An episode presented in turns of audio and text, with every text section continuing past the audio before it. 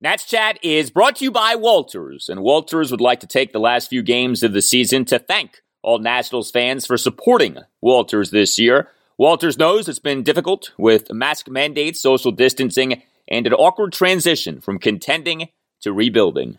Here's to 2022 and the hope for more fun times together. Stay safe, Nats fans. We'll see you next year.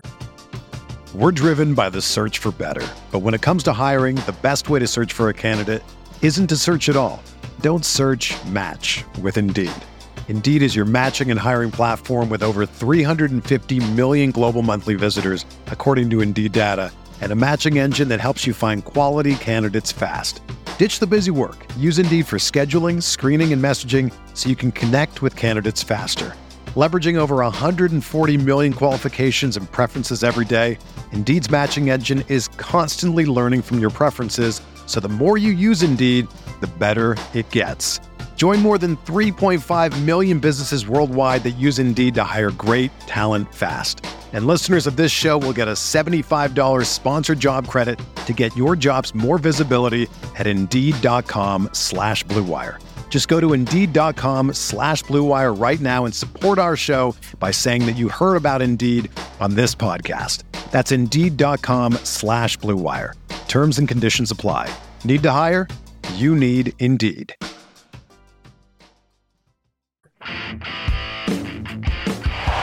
The ovation is a standing ovation for Nationals first baseman Ryan Zimmerman as everyone stands and applauds.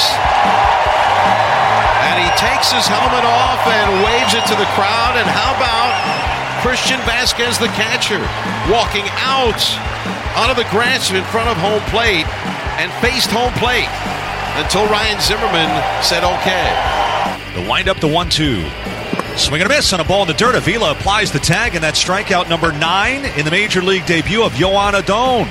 Here's the pitch, swing and a drive to deep center field. Thomas going back, looking up, going, going, and gone. Goodbye. Rafael Devers has done it again. His second home run of the day, his third of the last two days. A titanic shot out of the batter's eye, berm in center field. It's a two-run home run here in the top of the ninth inning, and Boston is in front for the first time today, seven to five. The wind by Pivetta, the 0-2 to Soto, breaking ball in there, a curveball, strike three called, and the Red Sox are going to the postseason. Nick Pivetta retires the side in order, strikes out Juan Soto looking, and that ends the season for the Nationals with their 97th loss.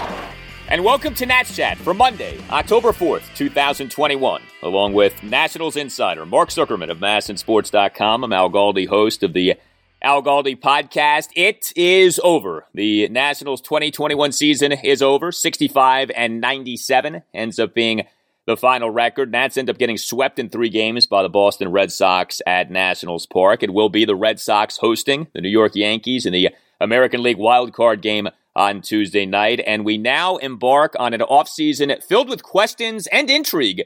If you're a Nationals fan, I know the season wasn't what anyone wanted it to be, but this is actually a very interesting time right now to be a Nats fan. Mike Rizzo spoke at length earlier on Sunday. We'll get to that in a bit. But we on Sunday had one of the most emotional scenes in Nationals Park history. Heck, maybe the most emotional scene in Nationals Park history. So this was a 7-5 loss to the Red Sox in a game in which Joan Adon was terrific in his major league debut. This was a game in which Erick Fedde and Kyle Finnegan struggled big time out of the bullpen. But this was a game in which Nats fans said goodbye to Ryan Zimmerman, if in fact a goodbye was warranted. And we still don't know but that was some scene in that top of the eighth inning. Zimmerman taking the field and then exiting the game, and the standing ovation from not just fans, but also players from both teams. Davey Martinez limping onto the field to hug Zimmerman. Very powerful scene. And then the stoic Zimmerman breaking down and crying. Zim mimicking Davey's gaits, and they embrace in front of the first base side dugout.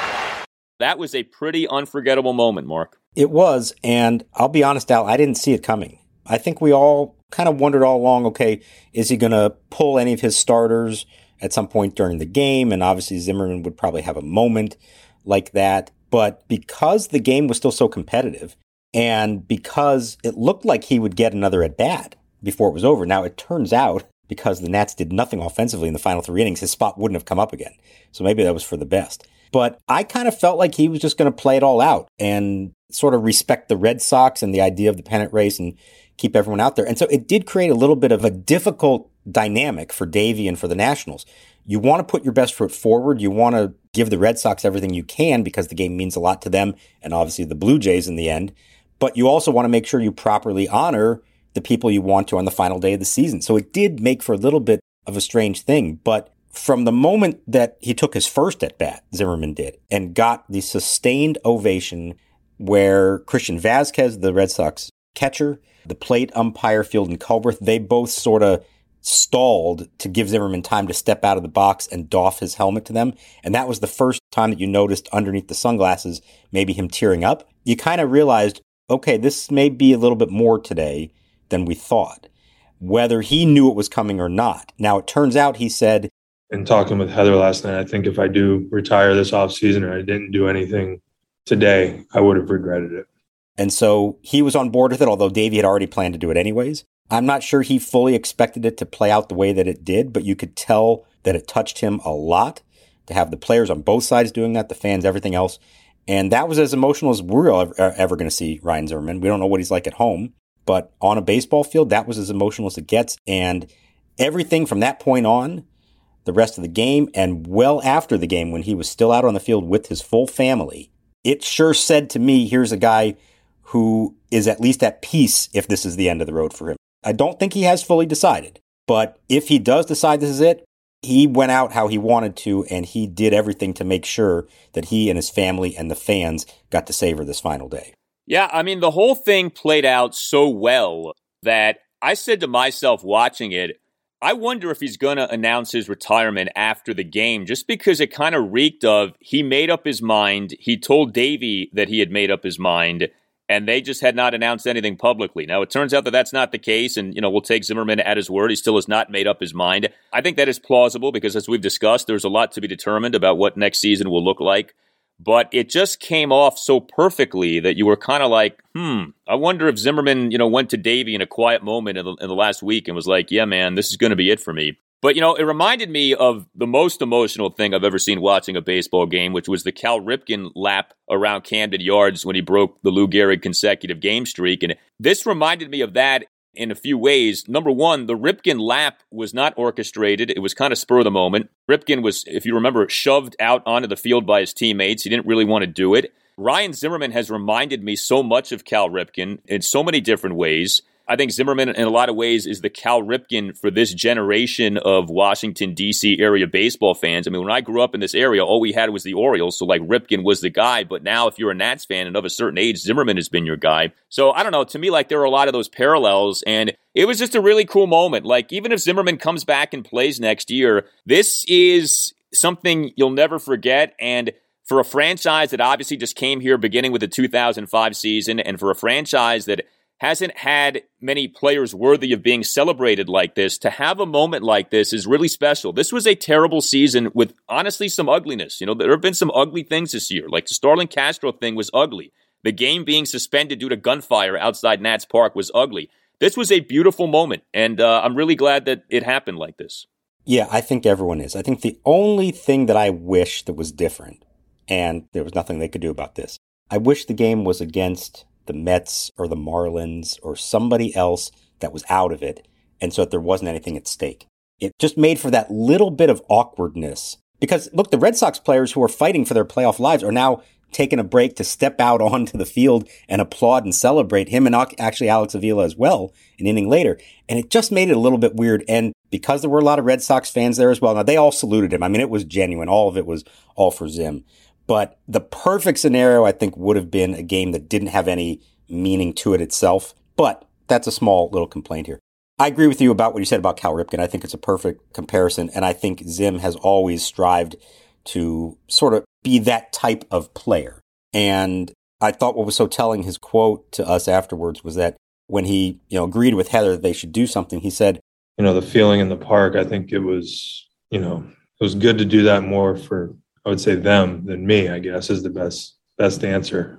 Like he understood that even if he was okay with the idea of just deciding in December, I'm done, I'll have a press conference and that's it, that he knew that fans would be let down by that, that they wanted their moment to salute him. And that's a very Cal Ripken thing. Cal was always conscious of the fans and understood his place within the game. So I thought that was kind of telling as well. And, and, you're right, it's a perfect comparison for him. The only other thing I'm left with at the end of all this is now, if he does come back, is that a little weird? It, it was such a final, cl- it was so much closure to it. I don't know I've ever seen any athlete have that kind of moment and then come back and play the next year for the same team again. It'll be a little strange if that does happen. But to be sure, he said it afterwards. He still believes he can play. That is not a question in his mind. It's really a question of does he want to put his body through it? Does he want to spend time with his family? And where does he see the direction of the team going? And that's what he now is going to decide this winter. Yeah, I mean, and that's the risk you take when you don't make up your mind before the end of the season is that you might have that pseudo awkwardness for next year. But I, I, think that'll be forgiven. And if we go through all of this again a year from now, I don't think people will complain too much about that. Like, I think people get into something like that. You know, it strikes me to another parallel with Cal. So 95 is the year that you come back from the strike and you know, a big part of trying to get fans feeling good about baseball again was the whole Cal Ripken breaking the Lou Gehrig streak thing. Here you have this season fans back in ballparks off the pandemic, and you know Zimmerman is out there, and I think there's a lot to what you said that he does this for the fans, right? We've we've had so few great moments as fans over the last 18 months because of this thing, and so to have something like that was pretty cool. You know, like that's a scene that I don't know, eight months ago was hard to fathom, right? A, a ballpark that was jam packed, people celebrating something like that. So to have something like that was pretty neat. And uh, I'm glad we got to see it. And we'll see. It'll be a very interesting offseason when it comes to Ryan Zimmerman, as it will be for a lot of different nationals. So we're not going to get neck deep into what happened in this game. Just do want to hit on a few things. Uh, Juan Soto ends up ending his otherwise spectacular season in relatively quiet fashion. It, you know, now looking back on it, he was out of gas over these final few games. I think an off day down the stretch here might have done him some good, but whatever. Uh, he goes 0 for 4 with an intentional walk, three strikeouts in this game. So some of the final numbers for Juan, he finishes number one in the majors and on base percentage at 465, 36 points better than the next best total of 429 by our old pal Bryce Harper. Juan finishes number three in the majors in OPS at 999. He just misses an OPS of 1,000. And Juan finishes number three in the majors in batting average at 313. So, you know, quiet end to an otherwise great season for Juan Soto. I don't know how much this will impact whatever MVP votes he was going to get. We don't have the final advance numbers out yet. I think those will help to tell the tale. But suffice it to say, an all time great season for Juan Soto, certainly in DC baseball history. Whatever the final numbers wound up being, and yeah, they're just slightly lower than they were a week ago. And that 999, that one hit me a little bit like, oh man, one more hit, one more walk, whatever it was, would have done the difference. I, I thought he was going to get on base in the ninth and that Josh Bell was going to come up as the tying run because then we could say one final time that the boys had battled down to the end. And unfortunately, he was caught looking at the final pitch of the season. I was stunned by that.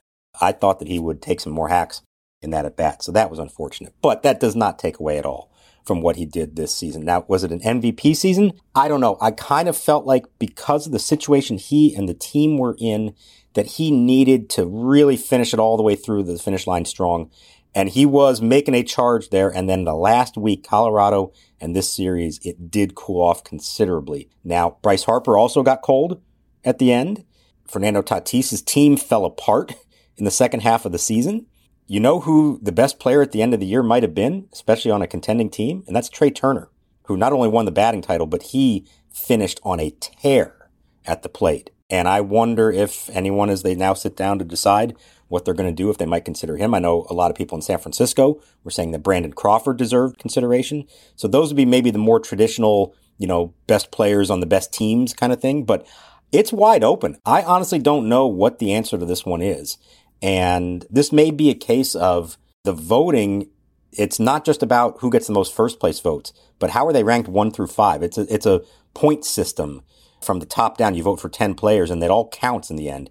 And so you could have a wide range of where people fit. And it may be that like whether somebody had Soto second or fifth is going to ultimately help decide who ends up winning the thing. So I honestly don't know. I don't have a vote for that. I have a Cy Young vote, which I still am deciding on, by the way. And I really don't know what I would do with the MVP vote. I'm not sure. I mean, I haven't had to analyze it the same way I would if I was a voter, but I'm honestly not sure because these last couple weeks we had a lot of twists and turns, and I don't think there's any one clear cut right answer to it. I think you can make a case for a lot of guys now. Yeah, I think a great final week would have really helped Juan out because he had a lot of steam and a lot of momentum and was getting a lot of attention and he ends up going out with this whimper. But whatever, whether he gets MVP or not, we know the season that Soto ended up having.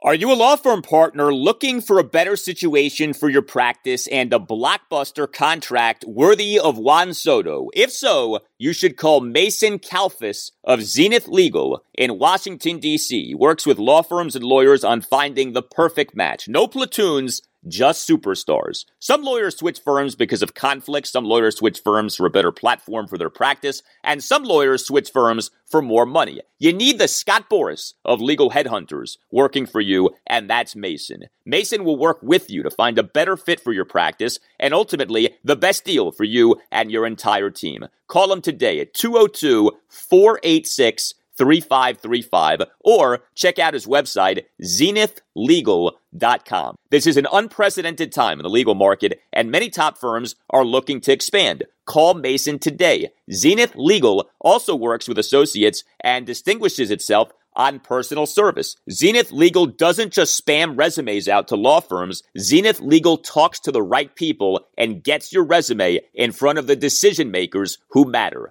Whether you are a Rainmaker partner or a mid-level associate, give Mason Kalfas at Zenith Legal a call today to accelerate your career. Call today 202 486 3535. We're driven by the search for better. But when it comes to hiring, the best way to search for a candidate isn't to search at all.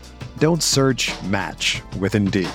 Indeed is your matching and hiring platform with over 350 million global monthly visitors, according to Indeed data, and a matching engine that helps you find quality candidates fast. Ditch the busy work. Use Indeed for scheduling, screening, and messaging so you can connect with candidates faster. Leveraging over 140 million qualifications and preferences every day, Indeed's matching engine is constantly learning from your preferences, so the more you use Indeed, the better it gets. Join more than 3.5 million businesses worldwide that use Indeed to hire great talent fast. And listeners of this show will get a $75 sponsored job credit to get your jobs more visibility at Indeed.com slash BlueWire. Just go to Indeed.com slash BlueWire right now and support our show by saying that you heard about Indeed on this podcast. That's Indeed.com slash BlueWire. Terms and conditions apply. Need to hire? You need Indeed.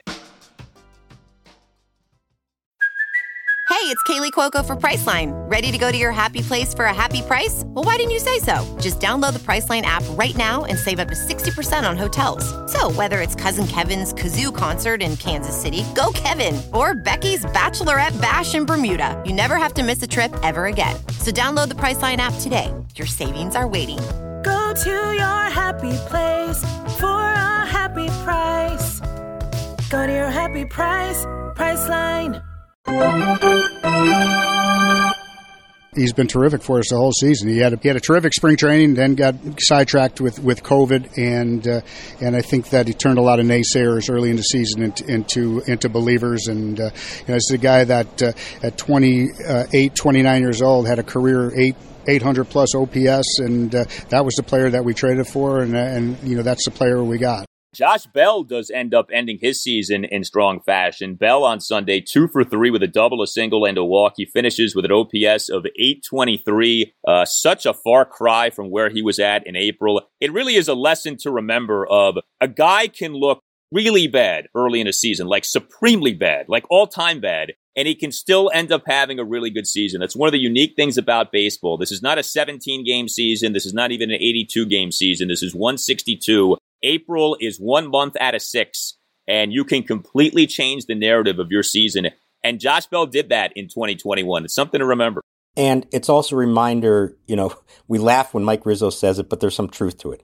You look at the back of a guy's baseball card, especially an established player. Generally speaking, at the end of 162, they're going to come somewhere close to what you've come to expect from them, provided they weren't injured or had something else going on that would significantly alter them. And Josh Bell had a track record. Now, we also knew coming in that he was a streaky hitter, that in 2019 with the Pirates, he was phenomenal in the first half and then kind of collapsed in the second half, and you saw what the end up numbers were. This year it was a little bit the opposite direction, although he was better for far longer than he was bad. Those first six weeks were awful, but he was really, really good the rest of the way. And I think it, it, creates an interesting dilemma now moving forward. I mean, the way Mike Rizzo spoke about him before the game today makes you say that he does believe he is a big part of this moving forward, not just for his contributions on the field, but Rizzo raved about what he's meant in the clubhouse. And obviously, we know in the community what he has meant as well. And so he's got a year left. He'll be arbitration. He'll probably make somewhere in the range of $10 million, I'm thinking, next year. But I think there's an interesting question there of what do you do? Are you looking to lock him up longer term if you think he is that important to you? Or are you saying, you know what, we're just going to play it out for one more year and then see where we are? Or would you say he just finished really strong and we're going into next season and we probably aren't thinking we're winning in 2022? Is his value as high as it's going to get and make a move? I don't think that's going to happen. I really don't. Not the way that Rizzo was talking about him. But it certainly is something that should be at least in the back of everyone's minds. And that would go a long way toward telling us what their intentions really are in 2022. I think he's back. I think he's their cleanup hitter behind Soto, and that's what they're going to build their lineup around. But they only have him for one more year, and there is going to be this question of is he part of the long term plan, or is he just here for one more year, or even less than one more year? Yeah, I mean, it certainly could be a trade chip for next season. So you see how next season goes, and then you flip them mid year if, in fact, things aren't going your way. The tricky thing with Bell is that guys who fit his profile just aren't that valuable anymore, like big, lumbering sluggers who hit for power. Now, Bell has added some value this year, right, with what he did defensively at first and the fact that he could play some left field. Heck, he was a starting left fielder on Sunday, so that helps the cause.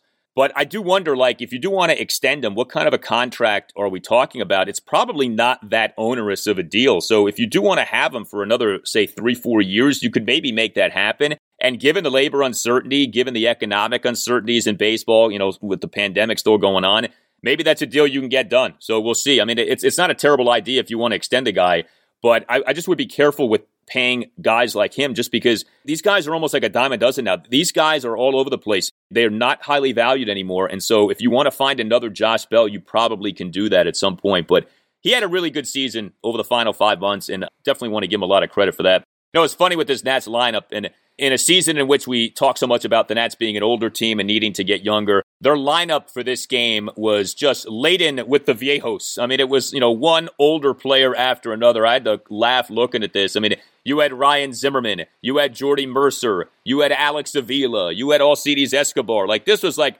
one final, like, boom of, hey, we're old and we're darn proud of it. And that was the Nationals in 2021 in so many ways. But Alex Avila, at the very least, is retiring. That we know. And it was nice to see him get the hit that he got. You know, Alex Avila was actually sneaky productive as a batter this season. We certainly didn't see much of him, but when he hit, he actually wasn't that bad. He was certainly better than uh, you, you felt like he was going to be going into the year. But Avila comes through in a game that had like so many different moments, quote unquote. Avila in a Nats three run fifth, a two out, two run double to right field for a 5 1 Nats lead. At that moment, it kind of felt like the Nats were going to cruise to a season ending victory. Oh, the bullpen had some things to say about that, but good for Alex for going out on a high note with that hit. Now the set of the 1 0. Swing and a ground ball. Base hit through the hole into right field. Soto scores from third. Bell around third, coming home. The ball all the way to the bullpen fence. Avila's in standing at second with a two run double. That was great for him. And I know you know, you brought up many times here in the last month, like, what is he still doing here? Why are they playing him? Did it, in the end, did that hamper anything? Did it hurt their development? No, I think it gave him a chance to finish out his career on a nice note. I'll tell you what, he caught some important games in terms of like catching young guys and even you know he helped Corbin, he helped Gray, and in this game he helped the kid Joan Adon pitch fantastic. And I think that had to be a calming influence for the 23 year old to have him behind the plate. So I have no problem with how that all played out he was shocked. He did not expect to get his moment like Zim did. He sort of thought, like, that's just reserved for Ryan Zimmerman. I'm not him in any way, shape, or form for this organization. And I mean, you even saw the Red Sox came out of their dugout again for Alex Avila. Well, as the last half inning ended, Alex Avila went to the mound, what he would normally do with a new pitcher, Kyle Finnegan, going into the game, and there was nobody else on the field. And the crowd was, you know, very much into that for him. So good for him. You know, he's going off into retirement. He's going to stay in baseball. He could do almost anything he wants to, and we haven't heard the last of him, I'm sure. But I agree with you. When he was healthy, he was productive. There weren't a ton of hits, but they all felt meaningful. There were a lot of extra base hits. He came through in some big spots. He had, you know, I think he worked well behind the plate for them, especially in the first half of the year. And, you know, it's too bad that he had the injuries it did and the season played out the way that he did because there's an, an alternate universe here where Yan Gomes and Alex Avila are their catchers all season long, and this is a contending team. We might have actually thought to ourselves, like, boy, this guy was pretty good for them, a good pickup for them. Yeah, I mean, for the record, my issue was not with Alex. It was with the burial of Riley Adams over the final few weeks of the year, which I'm still trying to understand. All this guy did was produce since the Nats got him. He's a young piece. You know, you're trying to groom him for the future. And when it comes to working with pitchers, I would just be like, hey, how are these catchers going to get better working with pitchers if they don't work with these pitchers? So I just, I kind of felt like it was pointless. Like, okay, Avila's out there with Corbin. Okay, fine. But then what happens next year? Like, guys like Riley Adams and Keibert Ruiz have to get used to working with these guys. But whatever. The Nats, man, there is no team that embraces older players like the Nats. I mean, that is for darn sure. Like, the Nats, do they have Golden Girls airing in their clubhouse every day or something like that? Like, they just, they love this kind of thing. They love the older player. And I mean, whether it's Parra or Avila or Mercer or Escobar, or Zimmerman, like this last month, think about it like this too. In this September, who were the call ups? Who were the additions to the roster this month? They weren't younger players. It was Parra being activated. It was Avila being activated. Like that, in a nutshell, is the 2021 Nationals. You're not going to believe this, but the song that they played over the PA system right after the game ended was "Thank You for Being a Friend," the Oh, theme from the Golden really? Girls. Yes, it was. yes, it was. There it is. There it is. Right there. Okay. Blanche and everyone else. Dorothy, okay? They're all on display at Nats Park. Golden Girls and Matlock. I guarantee you, those two shows are in the Nats clubhouse on a daily basis because that's what everyone watches, all right? Oh, man. Mom, I am not playing gin with you anymore. You'll be back. You know why? You're too competitive. It's always been your worst feature. Actually, your ears are your worst feature. Hey, Nats fans, are you looking to buy or sell a home or an investment property? If so, contact Jamie Coppersmith and the Coppersmith Group at McEnearney Associates. A huge Nats fan right from the get-go in 2005, Jamie has repeatedly been recognized by Washingtonian Magazine as a top producing real estate agent across the DMV. Referred to by a client as a Jedi Master of real estate, he will bring his expertise to bear on your behalf, helping you understand and navigate this challenging real estate market. Jamie is a five tool agent who's as patient as Juan Soto at the plate. He has his own version of Moneyball, a strategic and statistical market based analysis that balanced with a deep respect for your specific real estate needs, goals, and timeline. So, whether buying or selling, call Jamie Coppersmith today at 202 525 7471 or visit his website at thecoppersmithgroup.com. That's Coppersmith with a K. Ramon Vasquez on the lines at first in the pitch. Swing and a miss at a slider. And down goes Kike Hernandez. That ball is immediately underhanded by Avila to the Nationals bat boy.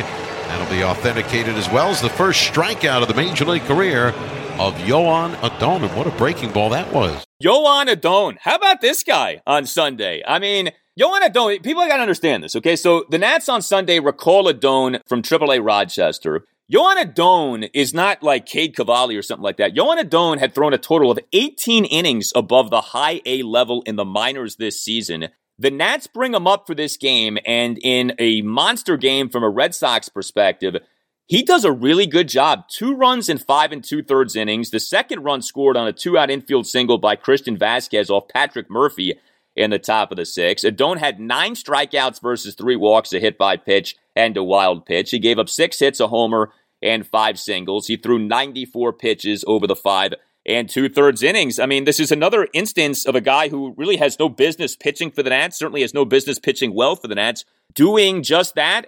Not an easy spot, but he does a good job. Good for him. That was really cool to see. He really lived up to the moment. And, you know, we talked the other day about, you know, why were they picking him for this assignment, maybe over others? And you sense that they felt like he had not only the stuff, but the temperament to deal with it. And boy, did he have the temperament to deal with it. He was fantastic. He wasn't phased at all by the situation. I've heard about him for a few years. I mean, they've liked him, but obviously very raw, and inexperienced. 17 starts at single A this year, only three at double A, and then one at triple A, and he gets this assignment. But based on what we saw, the way he handled it, he struck out nine.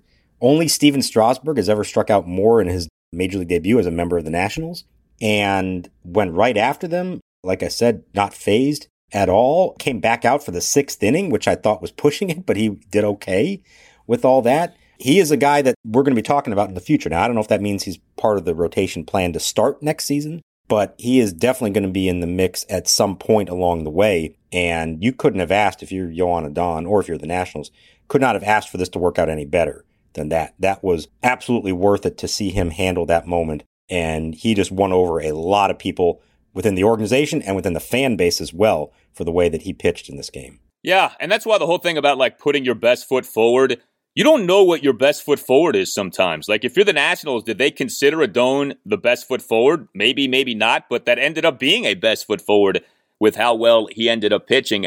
And then, of course, the bullpen had its final say in a game this year. And there's something symbolic about Erick Fedde and Kyle Finnegan both struggling for the Nats on Sunday. Each guy's last name beginning with the letter F. And uh, the Nationals bullpen gets a big fat F for its work certainly over the final two months of this season. So, man, Erick Fedde, you talk about ending your season in a rough way. This guy got off to such a nice start this year, and everything just unraveled. And Fedde, in a Red Sox three run seventh in this game, faces six batters, gets just two outs, gets charged with three runs on a double and three singles. And then your Nationals pitcher of the year, Kyle Finnegan, in the top of the ninth, gives up a one out, two run homer by Rafael Devers. Uh, only one of the runs is earned thanks to a fielding error by Jordy Mercer. You just knew that this bullpen could not keep quiet for one game to end the season. The bullpen had to have its say, and uh, sure enough, the bullpen gave it up once again on Sunday. You said earlier on the Avila hit that they're up 5 1 and you're thinking they might pull this off. And I will admit that I just did not see that happening because I knew what still needed to take place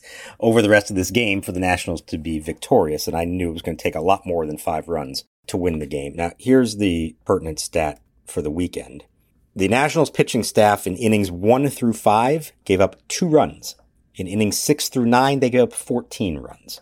And if that just doesn't tell you everything about this team, if you knew nothing, if you didn't follow the Nationals all year, if you're a Red Sox fan, this is the first time you got to see the Nationals at all. This weekend told you everything you need to know about them. And this game specifically told you everything you need to know about them. It is the number one issue above all else. It's pitching but specifically bullpen, yes, we've talked about things that need to happen rotation wise, but they did not have a major league bullpen for the last two months, certainly, of the season. And it felt like it just kept getting worse and worse. And the handful of guys that had moments were worn down by the end and had nothing left in the end. And it all came to a head there in honestly unsurprising fashion. I was not surprised by anything that happened in the final few innings of this game. What does it mean moving forward? I don't know. But Rizzo, in his pregame talk to us, was pretty clear in saying that the pitching is their number one priority. It has to improve. Now, he kept stressing that they are built to win with starting pitching. Our mantra here has been that uh, you know starting pitching is is the most important thing, and uh, and you know pitchers have to go deep in games, give us give us a, a chance to win. That is still his in his mind the best way to be successful. But he also understands you do need guys at the back end of games to close it out, even if you do get the starting pitching. So he has a big challenge this winter to figure out who out of all these guys we saw are part of the plan and who out of all these guys should not be part of the plan. And then how do you go about finding others to take over? Yeah. And, you know, with a guy like Fedde, especially, you can't face the Marlins every outing. And when you face a big boy lineup like the Red Sox, this is what it's like. You know, the American League East is a cauldron every year you've got lineups that are merciless and you get a taste of that in a series like this from an ad standpoint. And the red sox and the blue jays and the yankees and the rays these are teams that consistently hit. And when you see a guy like Fedde who feasts on the lowly marlins every year okay that's dandy. That's fine and great. But against boston against the big boys what happens? And and he just got roasted in this game Hey, Nat Chat listeners, real quick, we'll get back to Alan Mark. A brief interlude for me, if you don't mind. Want to thank uh, some people who are really big part of the podcast this year. It takes a village here in the DMV and across the globe. So, uh, if you can give me a second here, just want to give some shout outs. First off, I want to thank our sponsors. throughout the season at various points. Walter Sports Bar, Jamie Coppersmith, realtor at McEnearney Associates. You heard his ad earlier in the episode. Zenith Legal, same goes for that. Silver Branch Brewing Company, FanDuel, Sunday Scary CBD, and Real Estate Rachel at Compass Real Estate. are partnerships that included Bethesda Big Train, the Fred Nats, and 1061 ESPN in Richmond. Want to thank James Gordon, our intern over the summer, who also pinch hit in September for a little bit. Excellent job and work by him. A bright future is ahead. Best of luck to his White Sox, too. He's a big uh, White Sox fan as well. Want to thank our guests. We had some really solid guests in year one, aim to have even more in year two. Ryan Zimmerman, Max Scherzer, Dr. Anthony Fauci, Seth Davis, Bob Kendrick, the president of the Negro Leagues Baseball Hall of Fame, Jim Callis, who uh, gave us all the insight on the new prospects and that's acquired, and of course, our guy, Paolo Espino. And lastly, I want to thank the most important part, and that's you, the fans, the listeners. Thank you for subscribing, downloading, tweeting, buying and wearing shirts, donating at the end of the season, five star reviews, nonstop enthusiasm, even through a rebuild. All the pictures we've been sent, it's just been nonstop love all throughout the season, and we cannot thank you enough. And uh, I think that one of the reasons that inspired me to start this podcast was I think Washington, D.C. is an underserved baseball market. I think it could be not only a good baseball town, but a great baseball town if given the right resources and right attention. And based on what I saw this year, I think we're on our way to a good first step. So, again, thanks to all of you so much. We can't do it without you. And uh, hopefully next year, when I'm giving you this little end of season state of the pod, we are previewing an October run in 2022. Who knows? But either way, again, thanks to everyone. It's been such a great first season, and uh, let's do it again next year. Well, I've seen some. Uh, I've seen a lot of positives, uh, some negatives, uh, but uh, all in all, our young players that you know the, the you know core group that's going to be uh, our future. Uh, I see a lot of positives and, and a lot of improvements. So let's get to Rizzo. So you were out there. Uh, Mike has not spoken often this season, but he did his sort of uh, end of season wrap up session with you guys on Sunday prior to the game. I, I, thought it was kind of funny, but I don't blame him for doing this. Most executives do this kind of a thing. He would not use the word rebuild. He kept saying reboot, which, you know, is like a politically correct way of saying rebuild, which, you know, fine, whatever you want to say that. Like you said, he certainly emphasized the Nationals are still a pitching dependent team, a starting pitching first team. I thought some good questions were asked, you know, like have the last two months changed Mike's thinking on a timeline? And, you know, he was evasive with a lot of his answers. He gave kind of some short answers too. You could tell he didn't want to commit to anything. You know, he got asked about having comped the situation now to the situation in 2009. And he's like, well, in 2012, I didn't know we were going to be that good that season. So maybe we're really good sooner rather than later. He did give the line of we're still trying to win a World Series every year. So our goal is to win. It's to, it's to win the division. It's to win the World Series each and every year you know, pretty non-committal, which is fine. I, you know, I don't expect him to lay out exactly what he's thinking. What jumped out at you in listening to him speak for the 20 plus minutes that he spoke?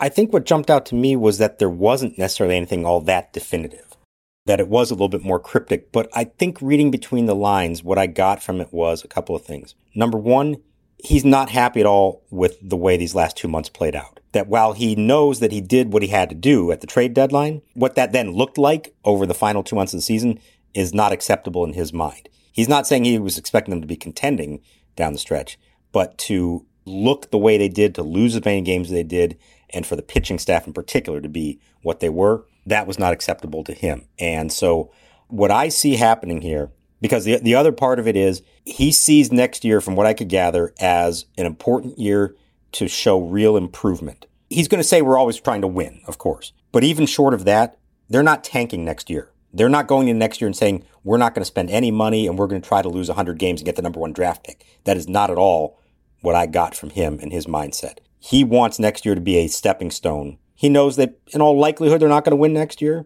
but he wants by the end of next year to be able to say, okay, we're now getting closer. We're on the cusp. We've identified pieces. We've filled out the roster with guys who are going to help us. And I would bet that the moves they make this winter are designed not to he's not going to do anything that's going to make a big difference in the long run, but I think he's going to make moves that are designed to help them try to win some more games next year without hurting the long term picture. He's not going to do anything that's going to hamstring them down the road, but he's going to have some money to spend. And I think he's going to want to have a more representative team in 2022 while all the young guys coalesce. And then hopefully by 2023, they are ready to kind of spend big and be players again in this whole thing. Yeah. So a few things. The Nationals legitimately ended up being one of the worst teams in the sport this year. The Nats ended up 65 and 97, lost eight of their last nine games. This was the Nats' third worst season since the franchise came to DC, beginning with the 05 season. Nats finished last in the National League East, finished with the third worst record in the National League, finished with the fourth worst run differential in the National League at minus 96. By basically any measurement, this was a terrible baseball team this season.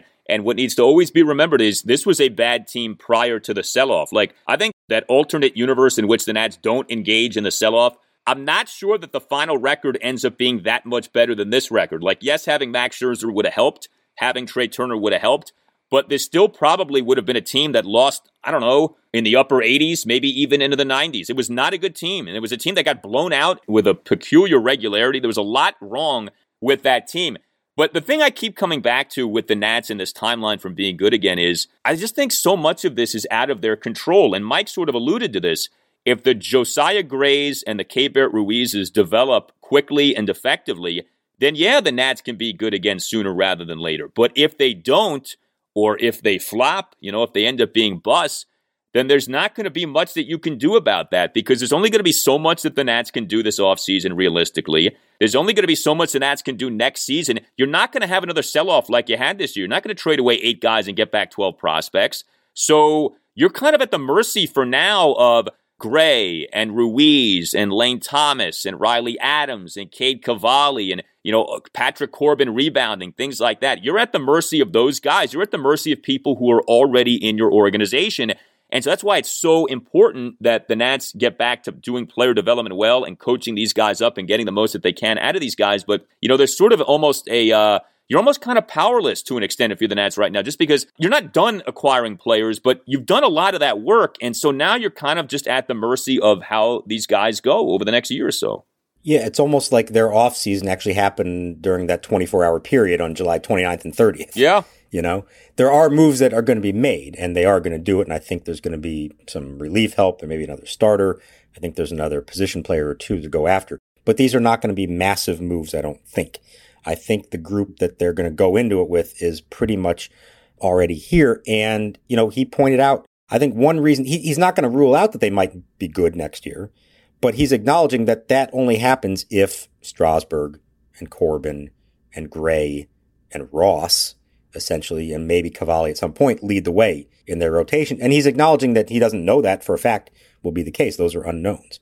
But I think that's where he keeps the open mind. But I don't think he, I didn't get the impression that he's saying we're going to go out and fortify that pitching staff with some other big name guys, some more sure things, and just forget about those others who were such a mess this year, either because of injury or performance. No, whatever hopes they have for taking a, a big step forward, a, a bigger than expected step forward next year, is going to rest on the shoulders of, like you said, the young guys developing quickly, but also the old guys being healthy and productive again.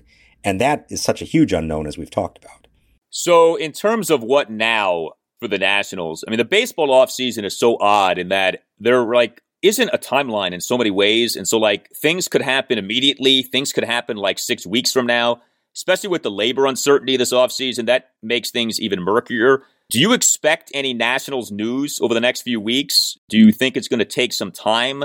What's kind of on your radar as someone who covers the team here? The things that I would expect to happen here relatively soon, and maybe very soon within a few days, would be any changes to the coaching staff, which I do think are possible. That would be high on the list, and changes to the front office, player development, scouting. He said, without giving anything really all, all away, he said that, yeah, there are going to be some changes in the front office and that you've had 10 to 12 years of doing things and being really successful, but that sometimes it's just time to get a new set of eyes in, start doing things a different way. So I thought that was pretty telling. I'm sure he already in his mind knows where some changes are going to occur. So those are the kind of things that I would expect here in the next few weeks as the rest of the baseball world is focused on the playoffs.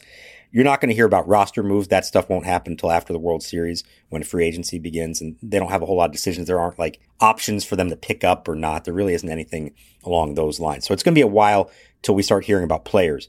But I would say coaching staff probably first within the next week, and then player development, scouting, other front office changes and turnover. And I do expect there to be some. They may not be a lot of big names and things that make people you know, drop whatever they're doing, but they could be significant in spelling out how they intend to reshape this organization in some ways and maybe start doing things a little differently than they have for the last decade. Yeah, I mean, we know they've had significant turnover in their analytics department, so at the very least, that needs to be addressed. And it's hard to gauge like what is significant and what isn't because it's almost like a retroactive thing. Like we're not going to know for a few years.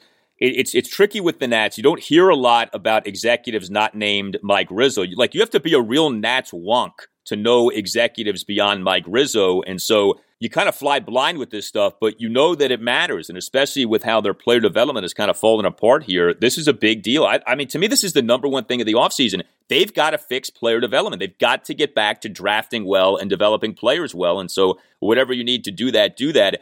Mark Lerner doesn't speak often, but he does speak. Uh, I know he's spoken to you. I know he speaks sometimes in the offseason. Do you think Mark Lerner will be speaking anytime soon? probably not in like a formal public setting. Uh, he he has very much in the last year kind of stayed back and stayed out of it. He put out that statement on the trade deadline saying a lot of great things about Max and Trea, of course. But no, I think he will probably be more so in the shadows. Now they're planning to have their Winterfest in December, so maybe there's a, a point there that he does something, whether it's with media or whether it's putting out statements of his own. But yeah, I mean, I think there's a fascinating question that even Mike Rizzo can't answer. He, you know, we, we ask him things about money, and he basically says like, money's not going to be an issue. They've told me I can, you know, we will have the resources to do whatever it is we need to do. Well, that's of course what any GM is going to say. Deep down, do we know what their budget is? Is the payroll going up? Is the payroll going down? Are they investing more in scouting and player development by actually spending more money in those regards? Are they going to suddenly become even bigger players on the international market? Anything like that? I don't know the answer to that. Uh, I'm not sure any of us really does, but I think that's telling as well. While the attendance there got better there at the end of the season, it was a down year. I mean, they lost money. They didn't have the revenue that they would have normally had under better circumstances, both in terms of the pandemic and because of the record. I would imagine that season ticket sales are not going to go real well this winter, and they're looking at a smaller base next year. So, what kind of orders is Mike Rizzo getting from ownership in terms of where they can go with payroll and other financial matters? And I don't know the answer to that. I think we're going to have to wait and see what they do, and that will maybe kind of tell us what kind of orders he's had. Yeah, the payroll thing is interesting too because the Scherzer contract is off the books the Nats have not signed anyone to a big money deal in a few years now. You have to go back, I guess, to Patrick Corbin, right? And that was in that 2018. The Strasburg extension. The Strasburg extension, okay. So, yeah, all right. So that, that would be in the 2019 offseason. But in terms of like a free agent acquisition, you have to go back to Corbin, right? 2018, 2019. If the Lerners want to spend, they can. I mean, there are a number of free agents out there this offseason. I personally would not advocate for them to go bonkers, but in theory, they could do it, you know? So I, I think it's always good when ownership speaks. You don't have to speak all the time, but you know, the managing principal owner, I, I, think it's worth hearing from him, especially off a season like this one. So hopefully at some point uh, we hear from Mark Lerner. Yeah, it's fascinating to me with the Nationals. This was a bad year, no doubt, but this is such an intriguing time. Like to me, you know, we're all different with how we follow sports, but to me, the most interesting perspective to follow sports from is that general manager perspective, that front office perspective, and like, you know, team building, roster construction. How do you go forward? What do you do? And just the Nats are, they're in such an interesting spot because there are so many ways you can go with this. There are so many ways you could attack this. You know, do you engage in the full scale rebuild? Do you try to refuel the airplane while it's still flying in midair? Can you make this a quick turnaround and get back to being good again sooner rather than later? And, uh, you know, it's also unique too, like we've said, because you have this franchise player already in Juan Soto. Like most teams that are rebuilding, they're seeking that guy. The Nats already have that guy. So this is a very unique circumstance. There aren't many comps to what the Nats have here. A bad team with this already great player. He's young, he's under team control for years to come. You don't want to waste him, so you don't want this to take a long time. So I think these next few months are really going to be intriguing for the Nationals.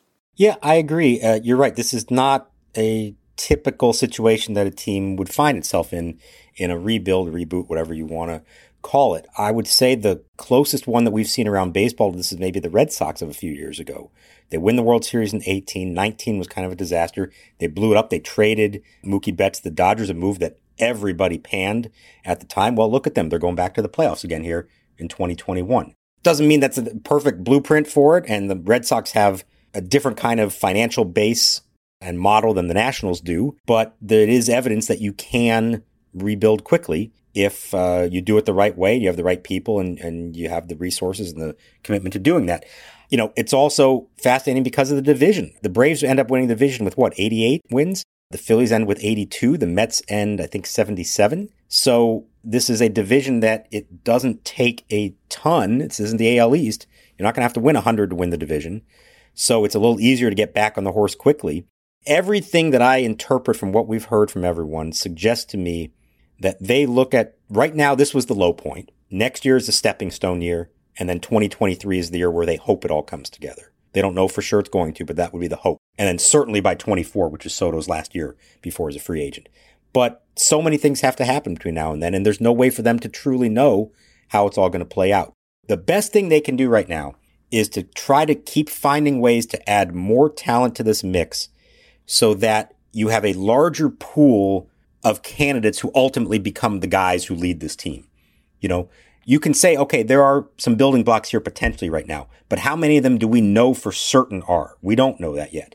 And so they still need to find a way to get more of those so that a year from now, we're saying there's a much wider group of building blocks at their disposal. And we know they're not all going to pan out, but there seem to be enough of them that they can now ascend to become a contending team again. Yeah, they still have work to do with this farm system. Uh, this is still not a very well regarded farm system. It's in better shape, but it's still not in great shape. And that rebuilding timeline, I mean, that would be lovely if it works out that way for the Nationals. The way, though, it usually goes is your fall off year is just the beginning of being bad. So, like, you think you're still good, you have a year in which everything comes apart, and then you're bad for a few years, and then you can start talking about a breakout year. You don't normally go from your fallout year right into the breakout year the next year. That the Nats are trying to do that. I mean, I hope they do that, but that's aggressive, and that's not the way it usually goes. So more power to them if they can do that, but that's going to be tricky. And like I said, I think a lot of this is out of their hands. Like these guys they already have are the keys to this whole thing, and what you really got to hope for is that those guys do well. As much attention is paid to Strasburg and Corbin, and those guys matter for sure, you could make the case that the Cavallis and the Grays and the Ruizes and these guys, the Jackson Rutledges, they may matter more because, you know, Corbin, he's got three years left on the deal. Okay. If he's, if, if he's shot, if he's not a good pitcher anymore, it's not good, but it's also not the end of the world. I mean, Strasburg, that's kind of a different story. But these other guys, like you can have these guys for years to come. They can be the foundations. They can be your next Jordan Zimmermans and Ryan Zimmermans and Ian Desmonds and Max Scherzers and people like that. That's really what you need. You need that next core of guys. And do you have that core in place? We don't know. Hopefully, we find out soon. So we'll see. Well, this is the final installment of the Nats Chat podcast for now. Uh, we're going to be coming to you with periodic shows during the off season. We don't have an exact schedule. that's because we're going to kind of do this as events warrant and as events dictate. So the best way to follow us is, uh, first of all, to follow Nats Chat on Twitter at Nats underscore chat. And for those who aren't on Twitter, and I certainly don't blame anyone for not being on Twitter, but you can read the tweets without being on Twitter. If you just go to twitter.com slash Nats underscore chat, you can see the Twitter page. So, you know, we'll always put out episodes on that. Uh, you definitely want to be a subscriber to the podcast, so you'll always get new episodes when they come out, and subscribing doesn't cost you anything. So, if you haven't yet subscribed, feel free to do that. I know many of you, most of you, read Mark Zuckerman, follow Mark on Twitter. You obviously should do that. MASNsports.com at Mark Zuckerman. I'm on Twitter at Al Galdi, and uh, we've had a ton of fun doing this. I've had a ton of fun working with you, Mark, and working with Tim Shovers. Uh, it's been a thrill, and I'm looking forward to the off season. And uh, like we said, this could be a very interesting off season for the Nationals. So uh, we should have some good discussions here over the next few months. Yeah, I'm looking forward to what these off-season episodes are like. And I, I don't know. You don't know yet. Tim doesn't know. We're kind of going to play this by ear we know there will be news to discuss. That's not a question at all. It's just a matter of what it is and when it happens. And I can tell you that, you know, as a, re- a, beat reporter, part of me is now relieved. Okay, the season's over. I get to go be with my family, not be at the ballpark every night to watch the playoffs on TV, which I'm very much looking forward to. But the off season is not a vacation, not for us. There is a lot of work. A lot of stuff happens. There are times that the off season is even more hectic than the season is. And I don't know what this offseason has in store, both from the national standpoint, but also from an MLB standpoint. There's a lot of uncertainty with the CBA expiring December 1st. And that could mean a flurry of early news. It could mean a really quiet offseason until that's resolved. We don't really know. So I look forward to being able to talk with you again whenever that is and uh, to talk with all of you out there listening to us. And as we've repeatedly been saying over the last week, but say it one more time, we cannot thank you all enough for listening, for interacting, for your dedication and your loyalty to us. It really means everything. It has made it all worthwhile. We put in a lot of hours, a lot of late nights to put these episodes together, and it has 100% been worth it in my mind. Yeah, no doubt. It's been a ton of fun. You launch something like this, you don't know how it's going to go. You don't know how it's going to be received. And the fact that it's been received as well as it has been, uh, we appreciate that so much. The success of the podcast is a credit to you guys who listen and support the thing. So thank you. Uh, we can't say that enough. And also, do want to thank Tim Shovers. This was his baby. This was something he schemed up. You know, Mark and I are just kind of along for the ride here. Shovers is the Juan Soto. Mark and I were the uh, were the Jordy Mercer and Alex Avila. I'm not sure who's who. We'll figure it out. I guess maybe after this episode. But hopefully, one of us isn't retiring now, though.